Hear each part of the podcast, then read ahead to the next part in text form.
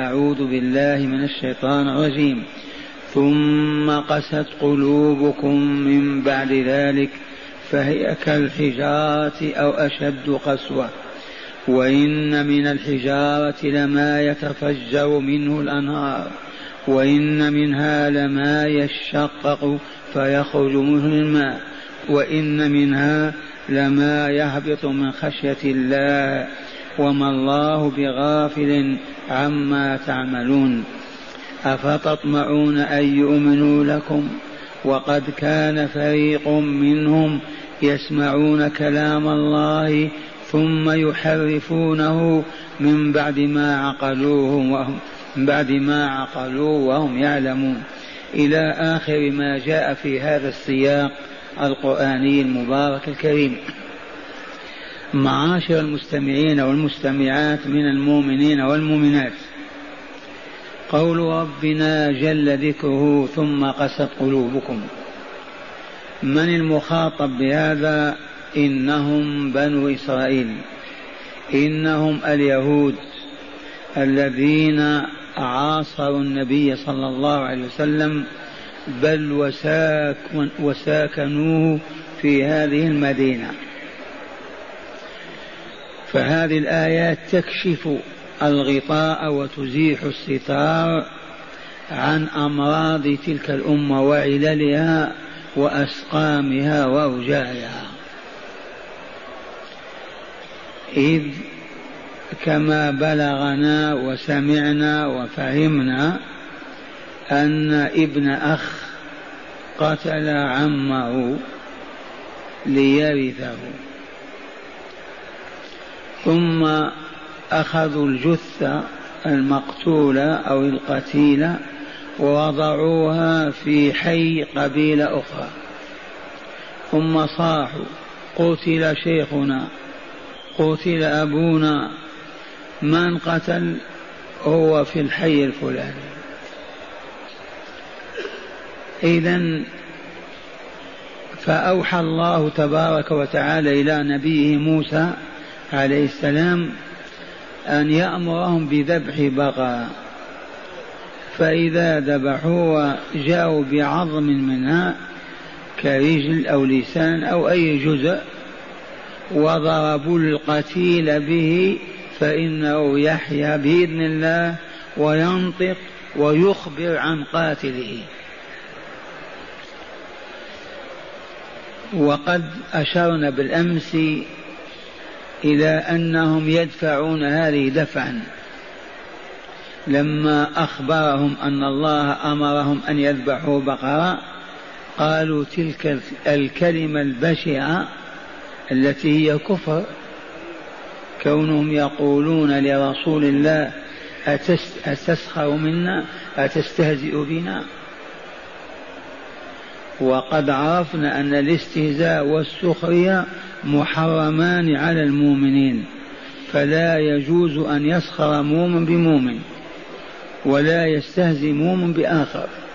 واقرأوا قول الله تعالى من سورة الحجرات المدنية ولا يسخر بعضكم ولا يسخر قوم من قوم ولا نساء من نساء عسى أن يكونوا خيرا منهم. إذا ثم لما أمرهم ورد فريتهم وباطنهم وعزموا على أن يذبحوا البقرة قالوا ما لونها؟ ما هي؟ أخذوا يشددون على أنفسهم ولعل هذا من أجل التهرب من القضية خشية أن يفتضح أمرهم بين الناس.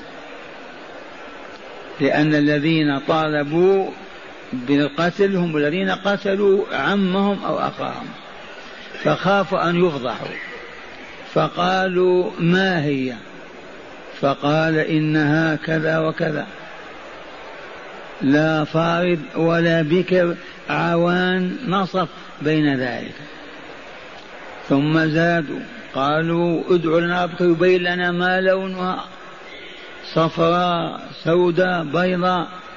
قال إنها بقرة صفراء فاقع لونها تسر الناظرين. وهكذا حتى ساقهم القدر إلى تلك العجلة التي هي نتيجة دعوة الرجل المؤمن الصالح.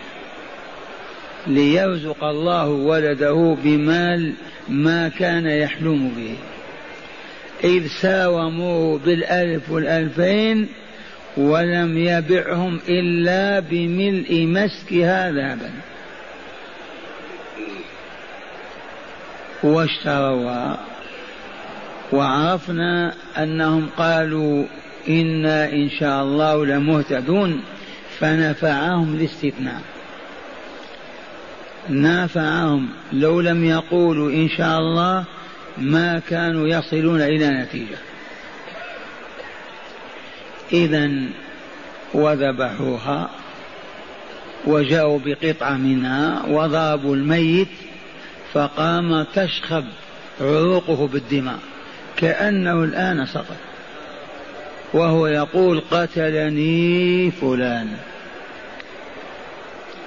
فهذه الحادثة هذه حادثة جلة وعظيمة. ميت مضى عليه كذا يوم. ثم يحيا حياة كاملة وينطق ويقول قتلني فلان ثم يموت مرة أخرى. حقيقة الذين شاهدوا هذه الواقعة لانت قلوبهم. خجلوا رجعوا إلى الصواب عادوا إلى الحق. لكن ما هي إلا فترة أن مات أولئك الذين شاهدوا الحادثة وإذا القلوب قلوب أبنائهم وأحفادهم تقسو. بدليل قوله تعالى ثم قست قلوبكم من بعد ذلك وهو يخاطب بني إسرائيل الأموات والأحياء. لأن الأحياء متشددون متمسكون بعقيدة أسلافهم ونحلتهم وما هم عليه. فأصبحوا كأنهم مجتمعون والقرآن ينزل على الجميع ويخاطب الحاضرين والغائبين والميتين. ثم قست قلوبكم من بعد ذلك فهي في قساوتها كالحجارة. القلب من حيث هو قطعة لحم. ولكن قساوته ليست في تلك اللحمة قساوته فيما يرتكب صاحبه. الذي يذبح عمه أخاه هل في قلبه رقة أو لين؟ هذا أشد من الحجارة الذي يشاهد هذه الآيات عيانا ثم يفسق ويفجر بل ويكفر هل في قلبه لين أو رقة قلبه كالحجر ثم قست قلوبكم من بعد ذلك فهي كالحجارة بل أشد قسوة من الحجارة. أو هنا بمعنى بل. ثم بين تعالى أن من الحجارة ما يتفجر منه الأنهار. صخور في الجبال تتفجر منها وتتدفق. ومنها ما يخرج منها الماء ينابيع في الأرض. أما قلوب هؤلاء لا رحمة ولا عطف ولا رقة ولا ولا ولا العجب العجاب. ثم قست قلوبكم من بعد ذلك فهي كالحجارة أو أشد قسوة. وإن من الحجارة لما يتفجر منه الأنهار. كم من عيون تفجرت من الصخور الجبلية ومنها ما ينبع منه الماء الرقيق العذب القليل. وإن منها لما يشقق فيخرج منه الماء وإن منها لما يهبط من خشية الله. وحادثة الجبل الذي ارتفع فوقهم كأنه ظل كيف ارتفع؟ ارتفع لأن الله أمره أطاع خضع ذل لأمر جبار فارتفع. وفوق ذلك لما سأل موسى ربه أن يريه وجهه الكريم فقال رب أرني أنظر إليك. قال لن تراني ولكن انظر إلى الجبل. هذا الجبل تجلى له الرحمن عز وجل فصار دكا. ذاب ذوبانا أصبح هباء. وعندنا جبل أحد لما علاه رسول الله صلى الله عليه وسلم وصاحباه أبو بكر وعمر وعثمان. وأصحابه ماد تحته واضطرب فقال أسكن أحد ما عليك إلا نبي وصديق وشهيدان. الصديق أبو بكر والشهيدان عمر وعثمان. هل مات في ساحة القتال؟ أين مات أبو بكر؟ عمر وعثمان في المدينة. عمر في المسجد وعثمان قريب من المسجد. لكنهما شهيدان وإلا لا؟ فمن الشهادة ما تكون في ساحة القتال. إن من سأل الله تعالى الشهادة بحق أعطيها ولو مات على فراشه. اذا وما الله بغافل عما تعملون. هذا توبيخ تأديب تحريك لقلوبهم كشف النقاب عن صنائعهم المدمرة المخربة ومؤامراتهم اليهودية المنتنة. إذ حاولوا قتل النبي صلى الله عليه وسلم مرتين ولكن الله أذلهم وأخزاهم. فقوله وما الله بغافل عما تعملون هذا معناه حيثما تحركتم للكيد والمكر برسولنا والمؤمنين فنحن على علم بما تحدثون وما ترتكبون. اذا فخافوا الله. وانتهت هذه القصة. ثم قال تعالى يخاطب رسوله والمؤمنين. أفتطمعون أن يؤمنوا لكم؟ الذي نعلمه ويعلمه المسلمون أن الصحابة وخاصة المهاجرين مثل أبي بكر وعمر ومن إليهم كانوا يطمعون حقيقة في أن اليهود سيدخلون في الإسلام. بل كانوا يرجون رجاء أن اليهود سوف يدخلون في الإسلام. لما؟ لأنهم أهل كتاب يؤمنون بالله يؤمنون بلقائه يؤمنون بالوحي الإلهي يؤمنون بالتشريع الإلهي. فهذه موحدون قبل كل شيء ليسوا بمشركين. فما المانع أن يدخلوا في الإسلام جماعات جماعات هذا الطمع كان بالفعل ولو لم يكن كيف يخبر تعالى عن شيء ما كان؟ أفتطمعون أن يؤمنوا لكم أي يتابعوكم على دينكم الإسلامي. أفتطمعون أن يؤمنوا لكم وقد كان فريق منهم يسمعون كلام الله ثم يحرفونه من بعد ما عقلوا وهم يعلمون. ولنعد إلى الوراء.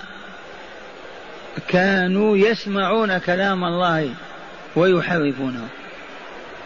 لما رفع الجبل فوق رؤوسهم وسجدوا تلك السجدة ما التزموا؟ ما إن رفع الجبل عادوا حرفوا ما سمعوا.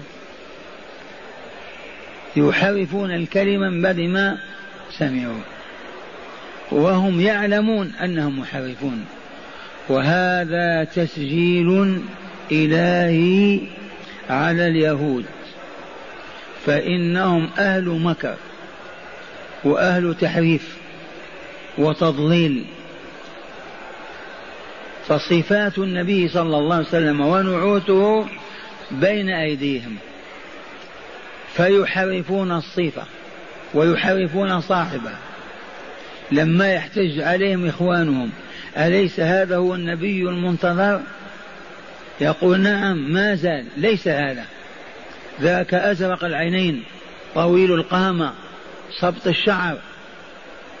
فيحرفون صفات الرسول لأولادهم ونسائهم ويقول هذا ما زال ما يخرج بعد.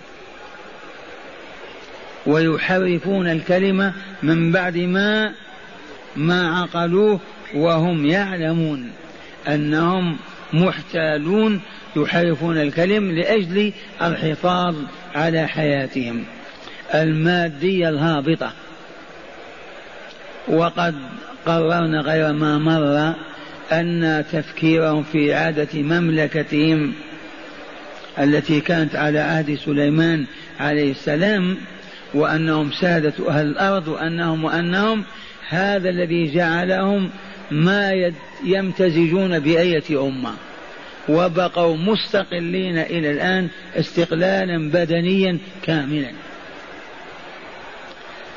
إذا هكذا يقول تعالى لرسوله والمؤمنين يخفف عنهم ما في نفوسهم من تلك الرغبة التي كانت تدفعهم إلى أن يقول اليهود ما يقولون قال لهم أفتطمعون أن يؤمنوا لكم بمعنى يتابعوكم لأن يؤمنوا بكم.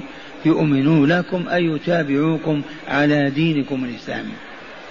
وقد كان فريق منهم وما زال يحرفون يسمعون كلام الله ثم يحرفونه من بعد ما عقلوه وهم يعلمون. ثانيا وإذا لقوا الذين آمنوا قالوا آمنا. هؤلاء منافقوهم إذ كان من اليهود بالمدينة منافقون. أعلنوا عن إسلامهم ويجلسون إلى رسول الله صلى الله عليه وسلم ويصلون معه وهم كافرون. فقط من أجل التغطية والتدليس والتعمية وللحفاظ على وجودهم وعلى أموالهم وديارهم. كان بينهم منافقون. وتقدم في الصورة بيان نفاقهم. هؤلاء إذا لقوا الذين آمنوا قالوا آمنا. نحن وإياكم على دين الحق. ملة إبراهيم التوحيد. وإذا خلا بعضهم إلى بعض. وجلسوا في سقائفهم في دورهم في مجالسهم. آه كيف أنت اليوم صليت معهم؟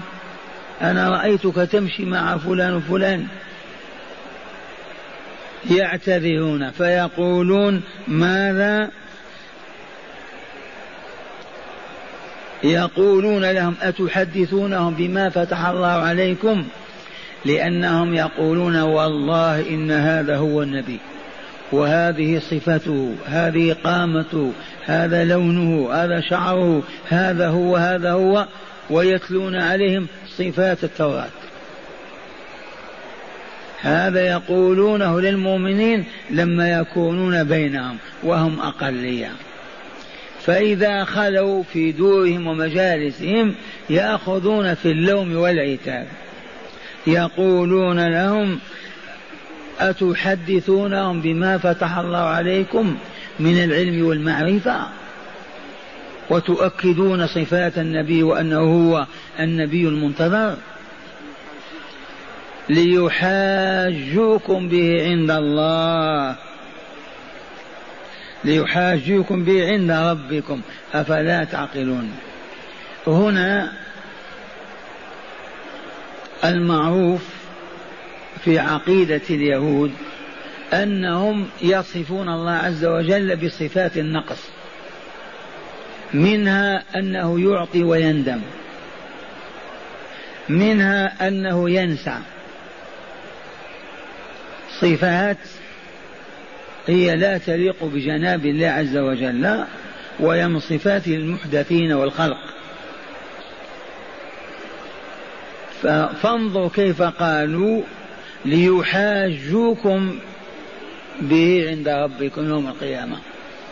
يغلبونكم يقولون يا رب هؤلاء أخبرونا أن الإسلام دين الحق وأن محمد رسول الله وأنكروا هذا.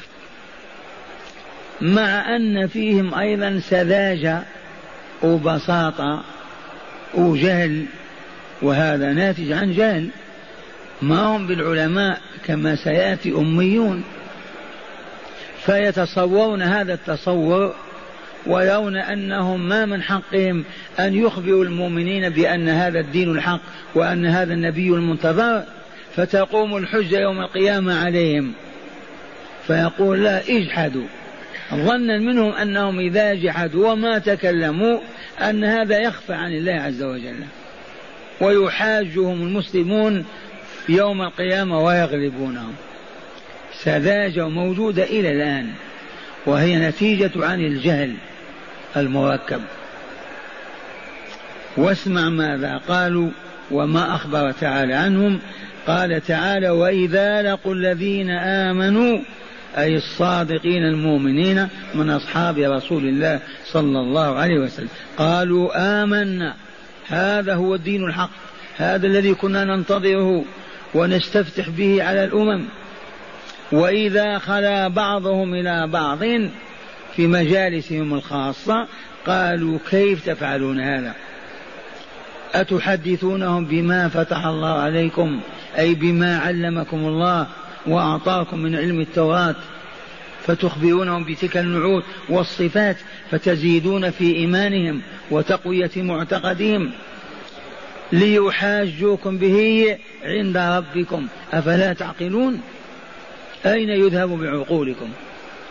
هذا الكلام السري في خلواتهم ولكن العليم الخبير أنزله قرآنا يقرأ فيسمع المسلمون واليهود وغيرهم لأن الله علام الغيوب. ثم قال تعالى أولا يعلمون أيقفون هذا الموقف ويتكلمون بهذا الكلام ويعتقدون هذا الاعتقاد الباطل؟ أولا يعلمون أن الله يعلم ما يسرون وما يعلنون. كيف يخفى على الله هذا؟ هذه الآية تدل حقيقة على أنهم كانوا يجهلون صفات الله الحقة وينسبون إليه ما هو من صفات المخلوقين من التردد والعجز والنسيان وما إلى ذلك. أولا يعلمون أن الله يعلم ما يسرون وما يعلنون.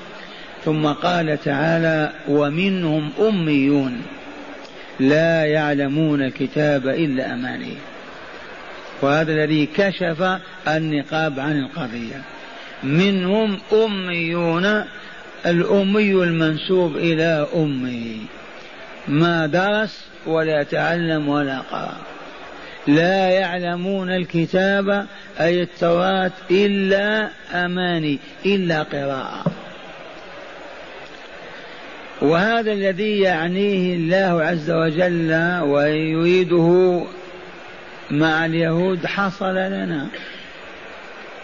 تدخل المسجد يوم الجمعة في العالم الإسلامي.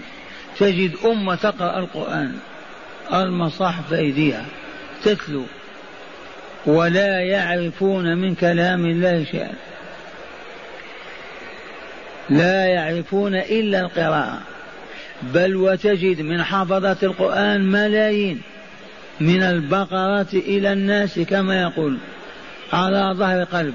ولا يفقهون منه شيئا. ما لهم إلا التلاوة. الذي عاش عليه بنو إسرائيل انتقل إلينا. كما استعرضنا مواقف كثيرة نحن وإياهم سوا. لما؟ لأننا بشر. لسنا جنسا يخالفهم ولا هم بجنس يخالفنا. فإن أقبلنا على الله عز وجل واجتمعنا على أهل العلم وتعلمنا ارتفعنا وسمونا وعرفنا واتقينا الله. فإن أعرضنا وأعرض الله عنها بطن كغيرنا اسمع هذا النعي الإلهي ومنهم أميون لا يعلمون الكتاب إلا أمانية أي إلا قراءة. قال تمنى كتاب الله أول ليله وآخره لاق حمام المقادير. تلا بمعنى قرأ. إذا ومنهم أميون لا يعلمون الكتاب أي التوراة إلا أماني وإنهم إلا يظنون. فمعلومات معارف ما عندهم لم تتجاوز حتى الظن الظن فلا يقين أبدا ولا بصيرة والآن حال المسلمين. أكثر ما عندهم ما هو إلا الظن. يقينيات لو كانت يقينيات لأقاموا دعوة الله ولنصروا دينه وأقاموا شريعته. الجهل من جهة ومن معايب الجهل أنه يفقد اليقين. أولا العلم. إذا علم حصل اليقين بعد العلم. فإذا كان جاهلا كيف يوقن؟ أدنى هزة تفضحه. ومنهم أميون لا يعلمون كتاب إلا أماني وإنهم أي ما هم إلا يقولون بالظن وظنون فقط يقينيات لا وجود لها. علة ذلك أنه مرت عليهم فترات طويلة انعدم فيها العلم. وفي سورة الحديد يقول تعالى ألم يأن للذين آمنوا أن تخشع قلوبهم لذكر الله وما نزل من الحق؟ قالت الصحابة ما هي إلا سنيات واستبطأ الله قلوبنا. فنزلت هذه الآية. ألم يحين الوقت للذين آمنوا أن تخشع قلوبهم لذكر الله وما نزل من الحق؟ في كتاب الله ولا يكونوا كالذين أوتوا الكتاب من قبل فطال عليهم الأمد فقست قلوبهم وكثير منهم فاسقون. ونحن ما بين الرسول اليوم ألف وأربعمائة سنة. فأيما أهل بلد أو إقليم أو دار نسوا ذكر الله وتركوا معرفة الله لا بد وأن يقع لهم ما وقع لغيرهم. تقسو القلوب تتحجر. وإذا قست القلوب من يرحم؟ من يرهب الله ويخافه؟ من يطمع فيما عند الله؟ ويأتي بعد ذلك الفسق وهو الخروج عن طاعة الله وطاعة رسوله صلى الله عليه وسلم. معاشر المستمعين قساوة القلوب. وضع لها الرحمن دواء نافعا. مما يقضي على قساوة القلب ذكر الموت والدار الآخرة. حتى إن بعضهم كان يأتي إلى المقبرة ويجلس الساعات ويتفكر في مصير إخوانه ومصيره الذي لا بد وأن يلحق بهم. يرجع من المقبرة وقلبه رقيق لين كالزبدة واقرأوا قول الله تعالى إنا أخلصناهم بخالصة ذكر الدار. إنا أخلصناهم بخالصة ذكر الدار أي الدار الآخرة.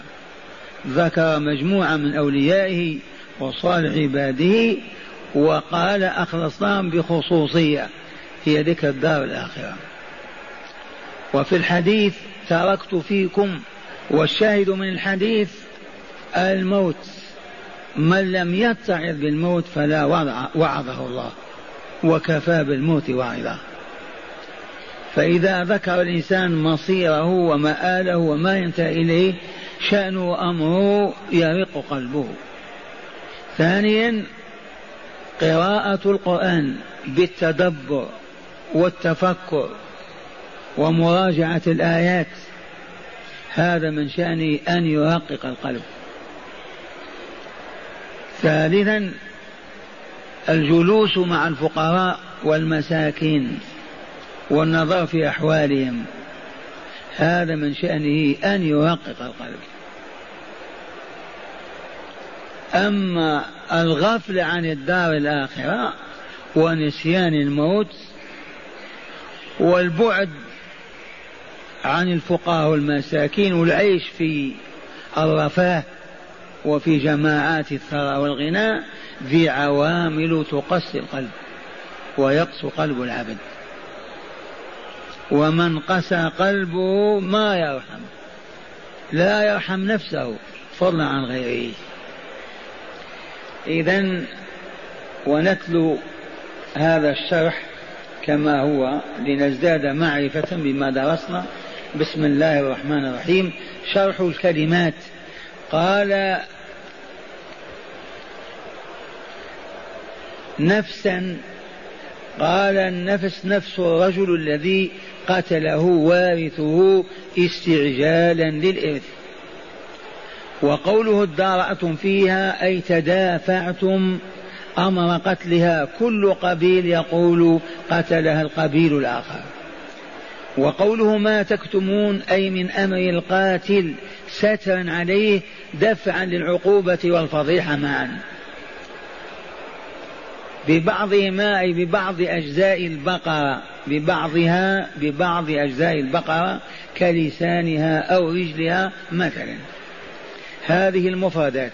معنى الآيات يقول تعالى لليهود موبخا لهم اذكروا إذ قتل أحد أسلافكم قريبه ليرثه.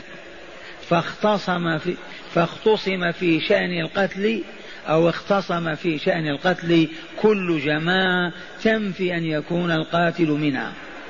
والحال أن الله تعالى مظهر ما تكتمونه لا محالة. إحقاقا للحق وفضيحة للقاتلين. فأمركم أن تضربوا القتيل ببعض أجزاء البقرة فيحيا ويخبر عن قاتله. ففعلتم وأحيا الله القتيل وأخبر بقاتله فقتل به قصاصا. فأراكم الله تعالى بهذه القصة آية من آياته الدالة على حلمه وعلمه وقدرته وكمال وكان المفروض أن تعقلوا عن الله آياته فتكملوا في إيمانكم وأخلاقكم وطاعتكم ولكن بدل هذا قست قلوبكم وتحجرت وأصبحت أشد قساوة من الحجارة. فهي لا ترق ولا تلين ولا تخشع على عكس الحجارة إذ منها ما تتفجر منه العيون ومنها ما يلين فيهبط من خشية الله. كمن دك جبل الطور لما تجلى الرب تعالى له وكما اضطرب أحد تحت قدمي رسول الله صلى الله عليه وسلم وأصحابه. ثم توعدكم الرب تعالى بأنه ليس بغافل عما تعملون من الذنوب والآثام وسيجزيكم به جزاء عادلا إن لم تتوبوا إليه وتنيبوا. هداية الآيات من هداية الآيات اولا صدق نبوة الرسول محمد صلى الله عليه وسلم وتقريرها أمام اليهود إذ يخبرهم بأمور جرت لأسلافهم. جرت لأسلافهم. لم يكن يعلمها غيرهم وذلك إقامة الحج عليهم. ما كان العرب يعرفون هذه الحادثة أبدا ولا غيرهم. ما يعرفها إلا اليهود وموجودة في كتبهم. فيخبر بها النبي إذا هو رسول الله. ثانيا الكشف عن نفسيات اليهود وأنهم يتوارثون الرعونات والمكر والخداع. والله العظيم. إلى يتوارثون الكبير يورث الصغير. والصغير يرث عن الكبير الرعونات والخداع والمكر. ثالثا اليهود من أقسى البشر قلوبا في إلى اليوم. إذ كل عام يرمون البشرية بقاصمة الظهر وهم ضاحكون. الحروب التي دارت في قروننا هذه ما وجدت حرب إلا وأصابع اليهود هم الذين أشعلوا نارها. لا الحرب الأولى ولا الثانية ولا الثالثة ولا المنتظرة. والعلة عرفناها لأنهم يرون البشرية نجس وأنهم هم الشعب المختار وأن السيادة والحكم لن تكون إلا لهم. الآيات التي بعد هذا هيا نقرأ ما في الكتاب. أولا أفتطمعون الهمزة للإنكار استبعادي. والطمع تعلق النفس بالشيء رغبة فيه. يؤمن لكم يتابعونكم على دينكم الإسلام. كلام الله في كتبه كالتوراة والإنجيل والقرآن. يحرفونه التحريف الميل بالكلام على وجه لا يدل على معناه كما قالوا في نعت الرسول صلى الله عليه وسلم في التوراة. أكحل العينين ربع جعد الشعر حسن الوجه. قالوا في التحريف طويل أزرق العينين صبط الشعر. حرفوا كلمات إذا لقوا الذين آمنوا أي إذا لقي منافق اليهود. إذا لقوا المؤمنين قالوا آمنا بنبيكم ودينكم. أتحدثونهم الهمزة للاستفهام الإنكاري؟ لا ينبغي هذا. وتحديثهم إخبار المؤمنين بنعوت النبي صلى الله عليه وسلم في التوراة. بما فتح الله عليكم إذا خلا منافق اليهود برؤسائهم. أنكروا عليهم إخبارهم المؤمنين بنعوت النبي صلى الله عليه وسلم في التوراة. وهو مما فتح الله به عليهم ولم يعلمه غيرهم من الأمم. وقوله ليحاجوكم به يقولون لهم لا تخبروا المؤمنين بما خصكم الله به من العلم حتى لا يحتجوا عليكم به فيغلبوكم وتقوم الحجة عليكم فيعذبكم الله. وقوله أميون الأمي المنسوب إلى أمه كأنه ما زال في حجر أمه لم يفارقه فلذا هو لم يتعلم الكتاب والقراءة فهو أمي.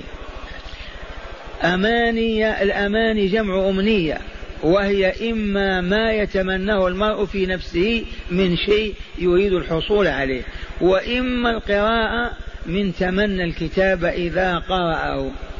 أماني إما من الأمنيات أو من القراءة. معنى الآيات قال ينكر تعالى على المؤمنين طمعهم في إيمان اليهود لهم.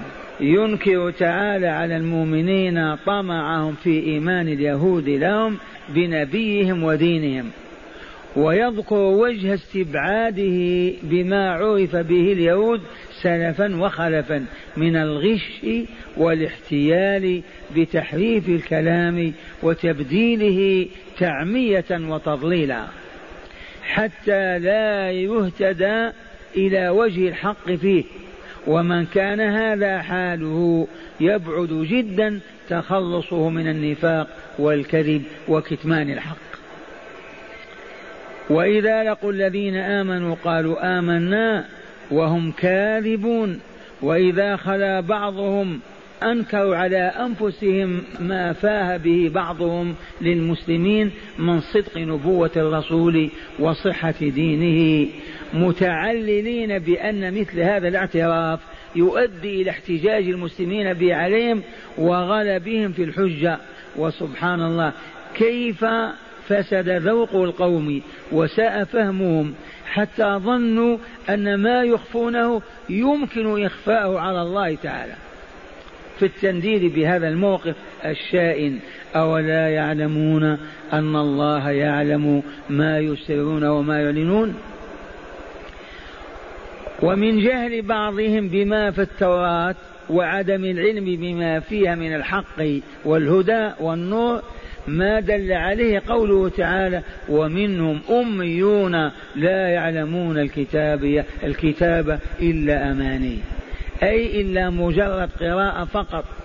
أما إدراك المعاني الموجبة لمعرفة الحق والإيمان به واتباعه فليس لهم فيها نصيب. وما يقولونه ويتفوهون به لم يعدوا الخرص والظن والكذب. هداية الآيات من هداية الآيات أولا. أن أبعد الناس عن قبول الحق والإذعان له اليهود. واحلف على هذا ولا تتردد. إن أبعد الناس عن قبول الحق والإذعان له في العالم اليهود. أبعد الناس. ثانيا قبح إنكار الحق بعد معرفته. ما أقبح حال المرء يعرف الحق وينكره وهذا طبع اليهود. يعرفون أنه الحق ولا يقبلونه. يصرحون بنبوة محمد صلى الله عليه وسلم وأن الإسلام هو دين إبراهيم ومع هذا ينكرون ويكذبون. ثالثا قبح الجهل بالله وبصفاته العلى وأسمائه الحسنى. من أين أخذنا هذا؟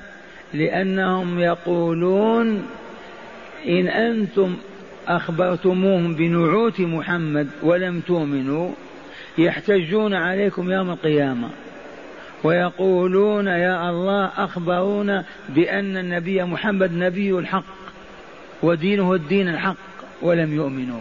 هذا من ضعف عقولهم أو من فساد إيمانهم إذ يجعلون بعض الصفات البشرية للخالق كالعجز والنسيان والتردد وما إلى ذلك والغفلة. فلهذا قبح إنكار الحق بعد معرفته ثالثا قبح الجهل بالله وصفاته العلى وأسمائه الحسنى. وهل المسلمون يعرفون صفات الله وأسماءه؟ الجواب ثلاثة أرباع ما يعرفون. لما ما يعرفون؟ لأنهم ما طلبوا ما قرعوا باب العلم وحرموه. ما جلسوا بين يدي المعلمين والمربين. إن قرى بالآلاف بالملايين لا تجد فيها عالما. من يعلمهم؟ الآن نحن في المملكة أحسن حال من غيرنا. والله لا يوجد أناس قرى ما يعرفون أسماء الله. الآن نشتكي لأن العلم هذا ما يأتي بالوراثة كالطبائع والغرائز يأتي بالتعلم. وقد قرر هذا النبي صلى الله عليه وسلم فقال إنما العلم بالتعلم ومن يريد الله به خيرا يفقهه في الدين. نرد على الرسول قل لا لا العلم هو بالتعلم. كيف يأتي؟ إنما العلم بالتعلم وإنما الفقه بالتفقه ومن يريد الله بخيرا يفقهه في الدين.